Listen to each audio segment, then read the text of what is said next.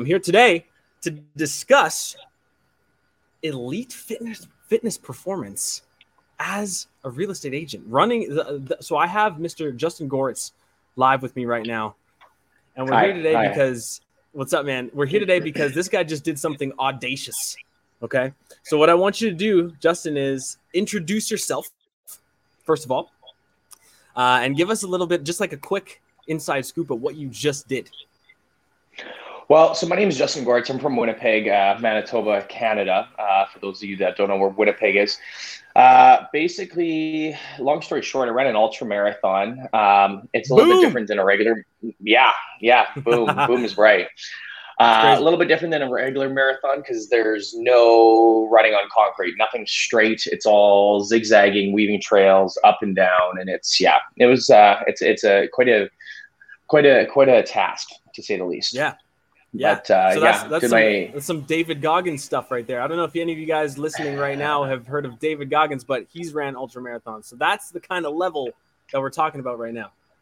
So Justin, continue. Sorry, I didn't want to cut you off. I'm just excited because that's crazy. Oh yeah. So, anyways, I basically uh, basically started running back in January when I started working with Taj, and it was you know it was Yep. cold as hell out here in Winnipeg. You know, we were down to I, there were some days I was going out running. It was like minus fifty outside, and like those were not long runs. I started off by doing you know 15, 20 minute runs, uh, just to get my feet wet. I used to run like a little bit when I was back in high school, but I really haven't done much of it since.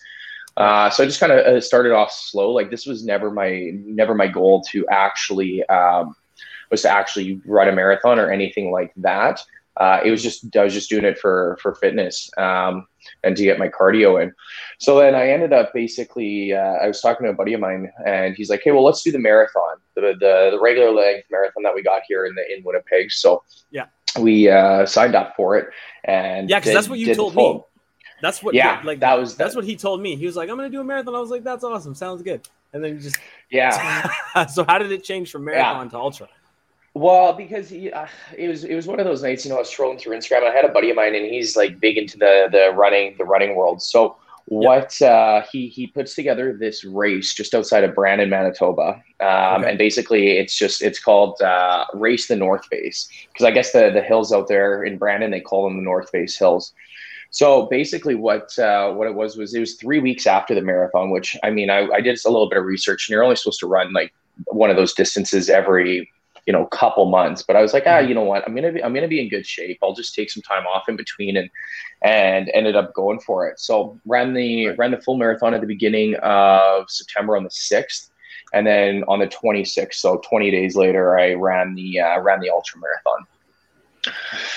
So yeah, yeah. So it, it- yeah, it was it was tough on the body, and like I I Yeah. play a whole bunch of sports and whatnot. So you know the it actually I found that the running actually helps my knees. Is like a lot of people don't really believe that when you say it, but I kind of I kind of walk like a duck otherwise.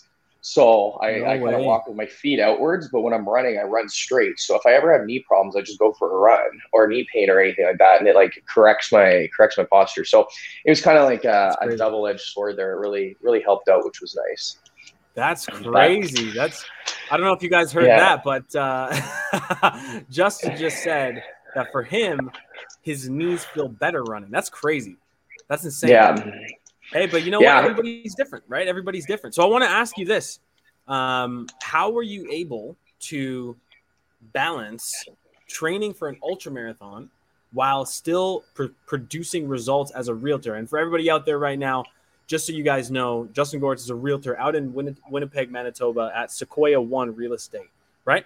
Mm, Yeah, yeah, correct, Yeah, okay, correct. per- perfect. So, Yeah. so he's been able to maintain the relationships with his clients. He's been able to maintain his business production while still training for elite athletic performance. So, I want you to explain to us how you were able to do that. Uh, so basically, what I did was it was it was quite tough because there's a few there's a number of elements with it. Like uh, for those of the people that don't know, like our our climate in Winnipeg is extremely hot in summer, like extremely extremely hot. So and you can't really run when it's you know 30 some degrees out, like that's Celsius for everybody listening, and that's uh, talking in Fahrenheit. But Yeah, if it's it, we're we're we're looking at some very hot hot temperatures. So it was it got down to the point where I was just having to wake up basically before the sun in the summer if I was planning on getting some training done. Uh, I kind of stuck with uh, having setting certain goals every week for my distances too. Mm-hmm. Um, you know, I would I would I would try and stay on track for like anywhere from 100 120 to 150 kilometers a month uh, for the months wow. leading up to it, and and so it basically it was you know I run one half marathon a week and then a 10k and a 5k. Well, pretty well put me right into that uh, that range. So right. Yeah, so because I, you know, you can run every day, but then it starts to take a toll on other other parts of your body too. So I just kind of wanted. I figured I was training for distance, so I thought thought it was a better uh, better idea to you know do my do my longer runs and just kind of stay on track with that.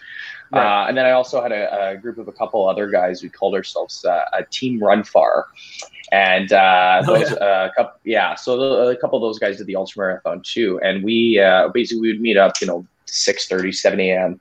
Um, early morning and just do like random sprints and all all the kind of the training that you wouldn't uh, normally expect. Um, so so that's kind of what helped me stay on track quite a bit. And you know, I took it took a little bit. I took it took the brakes off a little bit in the gym, um, just because this was my primary focus. Right, it was to I had this in, these impending days coming up.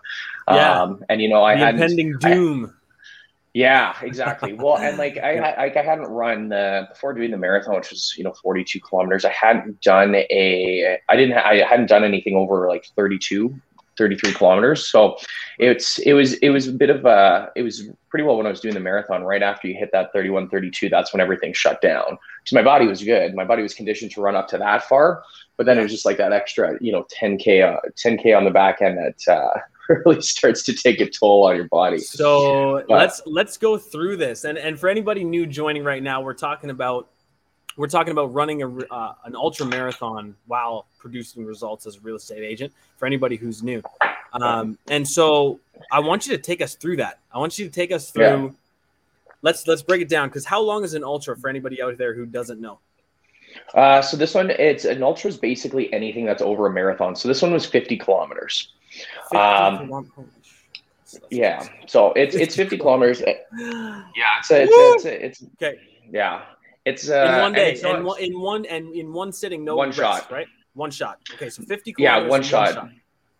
Yeah. So basically, so, they have eight stations set up, and you, you know, you, you you go in there, you get some carbs in you, you fill up your water bottle, and then you get going again. So right. no real uh, no real downtime. yeah. All, so so it, let's let take us through the. Why don't you take us through segments, maybe in quarters or in half or in thirds of the actual marathon itself? What was going through your head, and kind of how you actually were able to stay going, stay with it. Yeah. Exactly. So it, it was Let's good. I ran the ran the first I ran the first half with uh, with a buddy of mine actually. He ended up with some knee pain, so he wasn't able to uh, to continue on. But we so and then basically we were we were going at a pretty good pace for the for the first half. But it's it's it's hard because when you start a race, everybody wants to take off right off the bat. Right. So like you know your fastest kilometers of the race are they're usually going to be your first ones because everybody's excited about it. Um, so and then you just kind of have to settle into your pace. I mean, I went in there like with the expectation like things are going to hurt by the end of this race. You know, things aren't going to feel good. I'm going to have pain in places I didn't know I had. I'm going to struggle with this for the next X amount of hours. So I kind of went in there with a clear mindset, like knowing that there was going to be parts of this race that were going to suck and just having to deal with them. So that was kind of the, the mindset going in. So the first, the first 25K weren't bad and then I started started back out on the on the second 25k, and they've they have an aid station every 13 kilometers, so it was like 13, 25, 38, and then back at the at the finish line. Um, so ba- basically, that first that 25 to 38 kilometers, it was was probably the toughest stretch of it, I would say, because the way that it was set up was you do the first you know seven kilometers of that um, in the bush because this is all on a single track trail um, and that's winding through the forest and steep up and downs and whatnot. But uh, the, the, toughest part was they actually take you up onto these hills, and you're basically running on top of the hills up and down. And like this, for some reason we had a 28 degree day in late september in winnipeg which is not normal plus the humidity.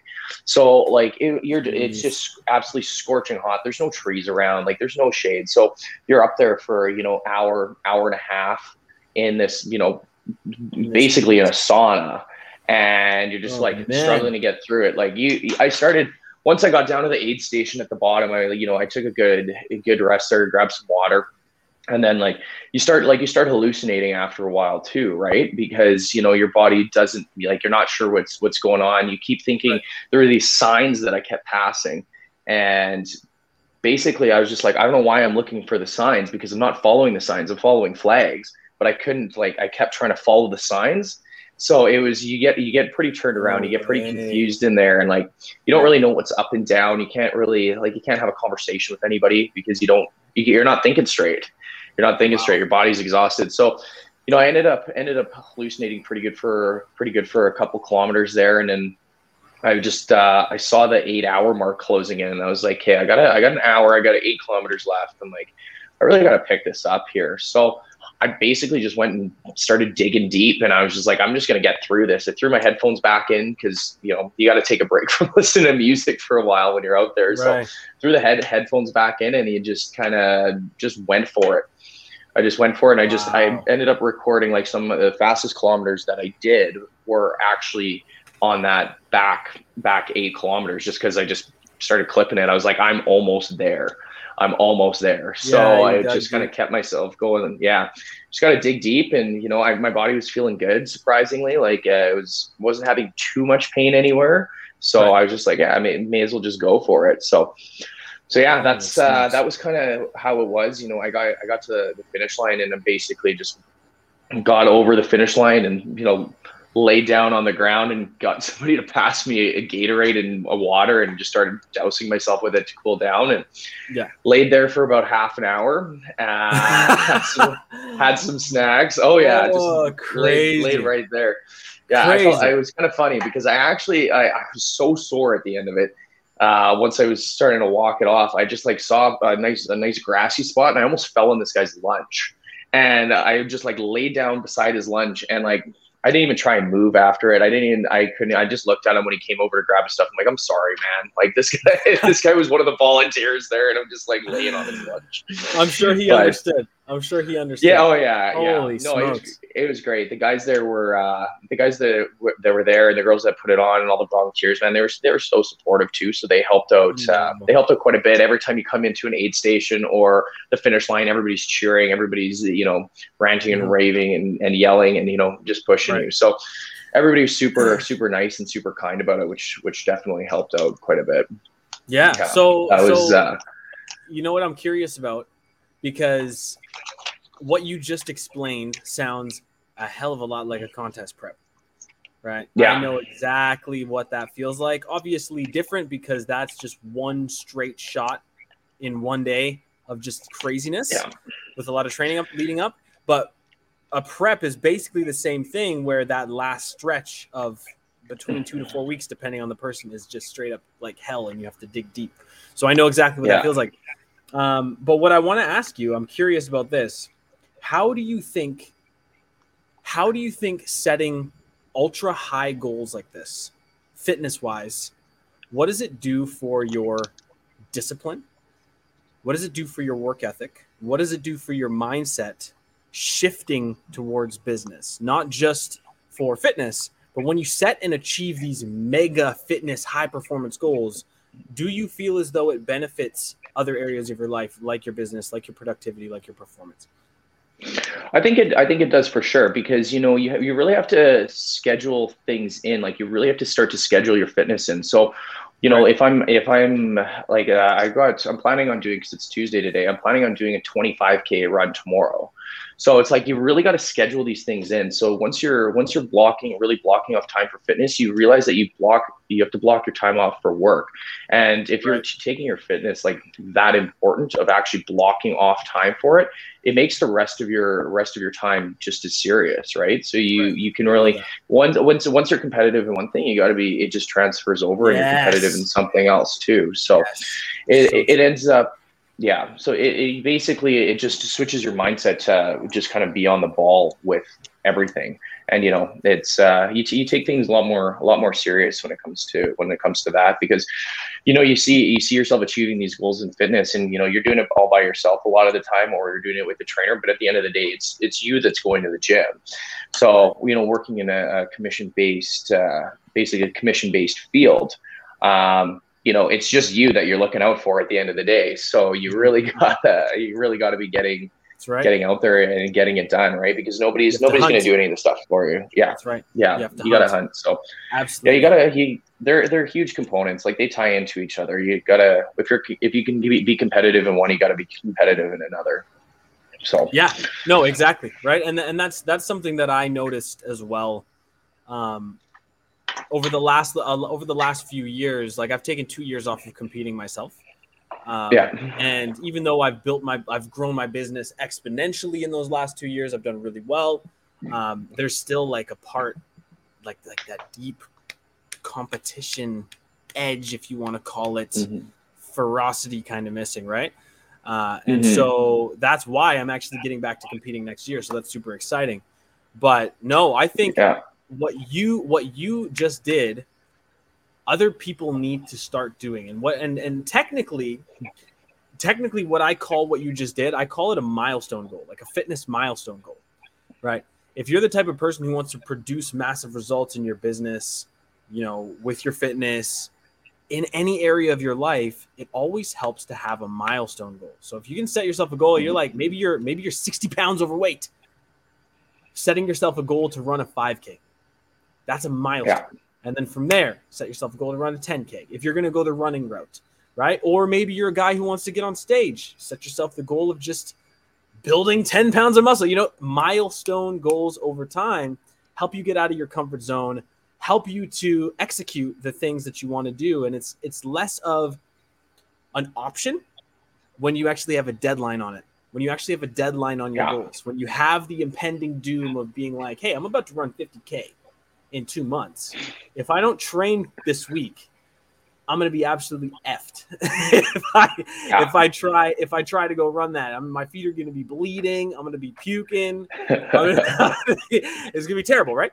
So yeah, my fitness milestone goals allow a person to really dig deep and kind of really look to block things in as they need to, and it actually puts urgency on your goals as well. Would you say that?